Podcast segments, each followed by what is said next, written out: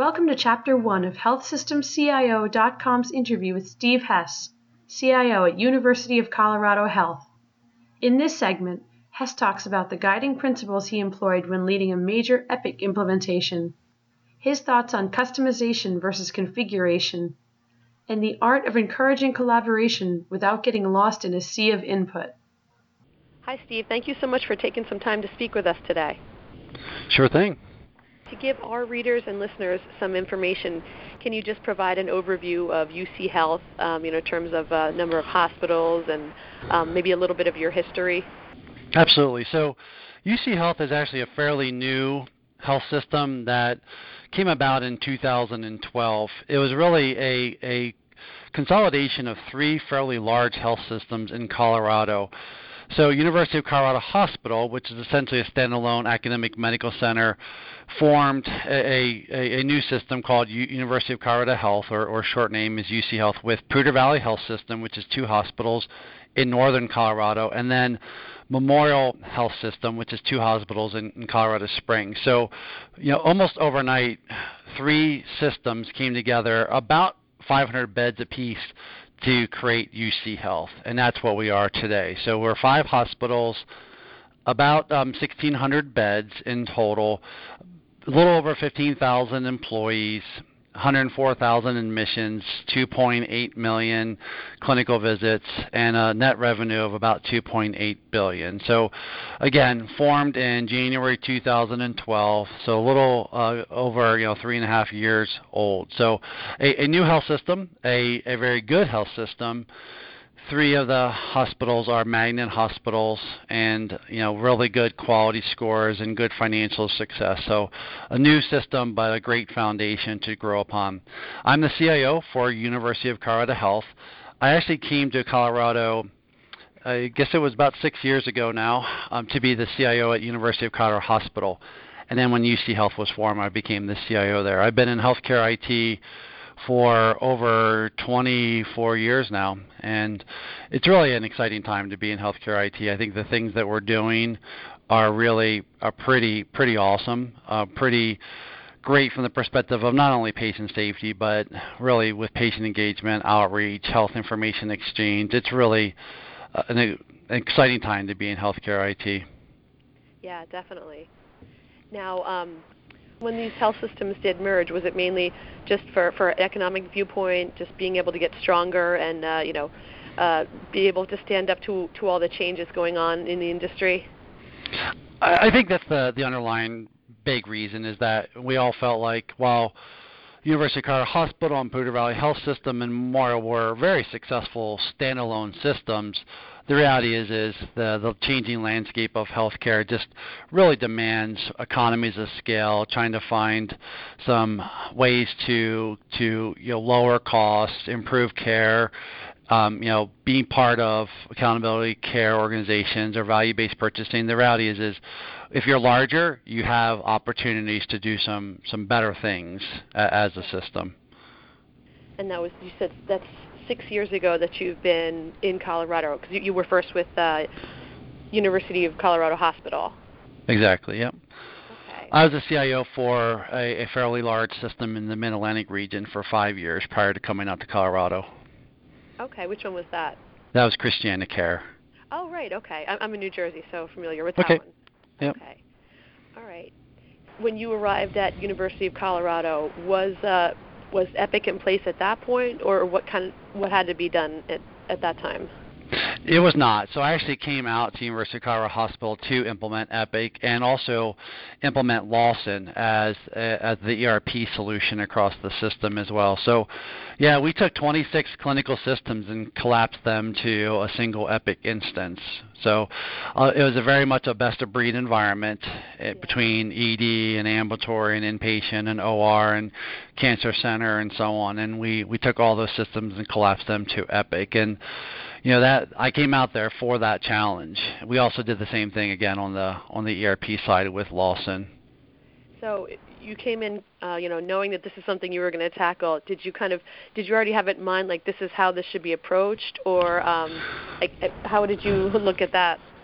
Yeah, so you know, my my history was actually with a, a Cerner. So ChristianaCare was a Cerner shop So Epic was fairly new to me. I mean, I obviously understood what Epic was and the fact that it was an enterprise system and that it would, you know, cross many of those patient areas.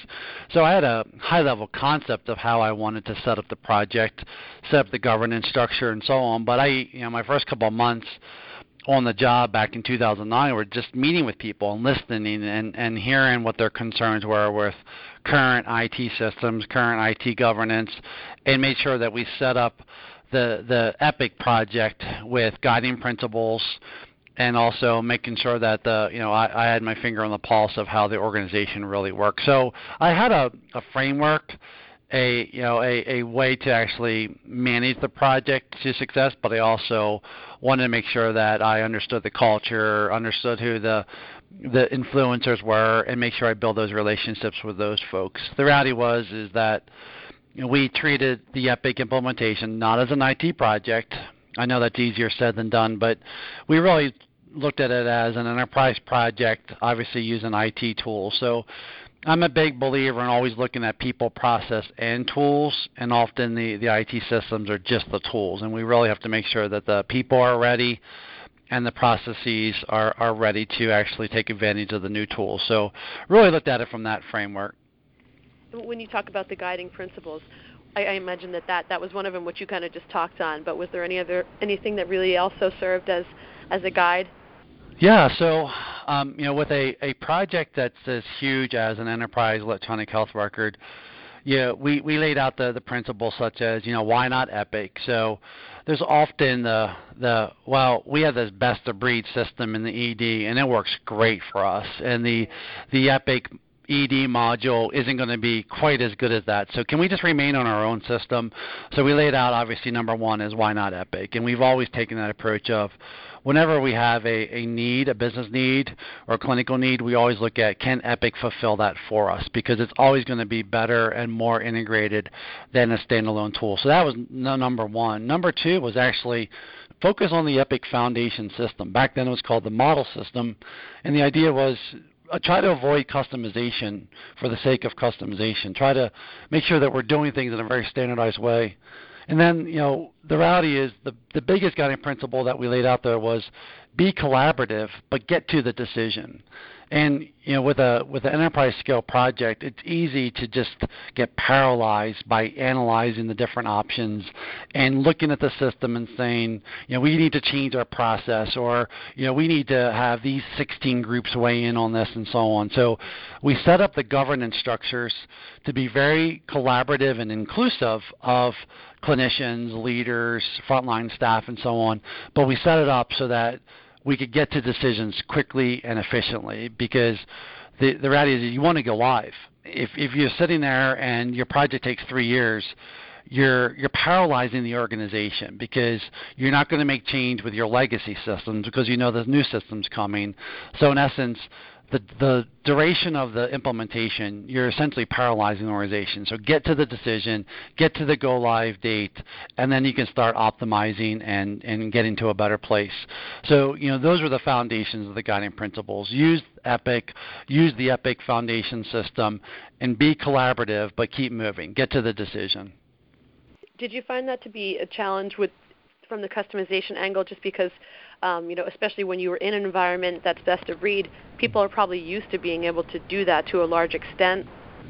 It's always a challenge, right? And you know, customization and configuration are, are two words sometimes used interchangeably, and they do mean different things. So, mm-hmm. when we talk about customization, we're really talking about you're doing something extremely different than, you know, um, what the, the core system is doing versus configuration where you're saying, okay, this department is configured for this workflow, but it's still within the construct of the standard system. So we, we, we don't avoid configuration. We actually encourage configuration to make sure that it works well for the individual departments and so on. It's the customization. We're really kind of going you know, rogue's probably too strong a word, but we're going very different from the standard system, and that's what we really tried to avoid. You know, uh, obviously, the, the standard Epic implementation has a pretty good approach for validating workflows against the you know the model or foundation system, and you can then document where you actually made decisions that were different than the the model or foundation, and that's that's helpful because it's again including the the the, the frontline staff, the leaders, and so on in those decisions, and then you document it so that you have that for posterity. So, you know, a lot of organizations um, probably struggle with that. Um, we actually were pretty successful with it, not perfect by any stretch, but by being inclusive and actually articulating the value of trying to stay to the model or foundation system, we got pretty good buy-in. Again, not perfect by any stretch, but we're we're in a good place because of, of the approaches that we took back then. Right. And and one of the other things that you touched on that, that I'm sure is can be tough is um, striking that balance between you know being collaborative, but but also um, you know not wanting to to get lost in having too much input and uh, you know having to uh, to kind of draw that fine line. Yeah, and it's it's an art. It's not really science. Um, so what we did was we really set up a, a very clear decision-making structure that started with the board of directors and then the executive team and then the the Epic executive steering committee and then cascading down to a physician advisory group and a you know nursing advisory group and an ambulatory advisory group and so on. So it's very laid out visual. You could actually see what the decision making authority was of each group so that wasn't a surprise to anybody and and then we and this is actually really important. We set up a, a decision tracker where every single decision that had to go to a group in that decision making structure got documented. And we had a workflow where those decisions could be very easily seen in a time of what the decision is, when does it need to be made by, who is the decision making group, and what the status of it is. And that's where we actually had our decision making documents that had options in them linked to the decision. So at any point, we could actually see what decisions are out there, what needs to be made yet, which ones are the highest priority based upon the date that it's needed. And, you know, frankly, about two weeks before go live, every single decision that you make gets second guessed. I can't believe we made that decision. That's not going to work for us. So having the decision tracker allows you to go back in there and see that oh, that's why we made the decision. Here who's who was involved in the decision and it's still the right decision. So let's move forward. And that that actually proved to be extremely successful for us. The other thing, this is again a little bit art, but we we lined up the meetings within the decision making structure such that that they were sequential so that if you know there's a, a meeting that that of the physician advisory group, it was always right before the EPIC executive committee, such that you know those the kinds of decisions that had to go through the physician advisory committee up to the EPIC executive committee were all being made within one week of each other, so that again the the, the final decision, approved decision, could be made fairly quickly. It wasn't months apart between meetings; it was days apart between meetings. Thank you for listening to this podcast from healthsystemcio.com. To hear other podcasts, visit our website or subscribe to our account in iTunes at healthsystemcio.com backslash podcast.